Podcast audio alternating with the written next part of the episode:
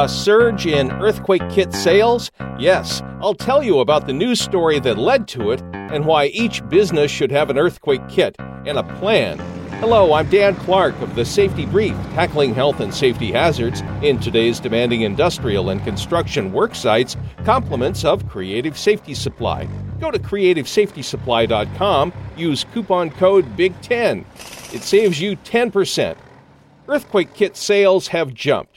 In July, the New Yorker article, The Really Big One, told about a potential huge quake and tidal wave in the Pacific Northwest. According to the Seattle Times, sales of earthquake kits shot through the roof. One business that sells the kits sold a month's worth the day after the article was published. Beyond being prepared at home, businesses understand that an earthquake could happen when workers are at work. If you did have to shelter in place, you would want to think about water and some food. Melinda Davis of the American Red Cross says other basics in a workplace earthquake kit include dust masks, gloves, fold-up emergency blankets for people who might be stuck there at that workplace for a while. A ham radio or other two-way radio is a good idea. Also, just having radios in that emergency kit. That way, even if you can't send messages back and forth, you could at least listen and hear what's going on. You can buy earthquake kits or make your own.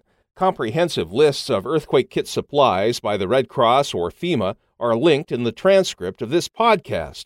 Melinda also says a workplace emergency plan is very important. Having actual evacuation drills, fire drills, are really one of the most important things that an organization can do to help their employees be prepared. Workers should know how to shut off gas and electric utilities. Having a few people on staff with first aid, CPR, and AED training is great. For planning ahead, ReadyRating at ReadyRating.org offers a free way to review your preparedness. What it's going to do is really look at the kinds of plans your organization already has in place, what sorts of human and physical resources you have in place, and really what your building looks like.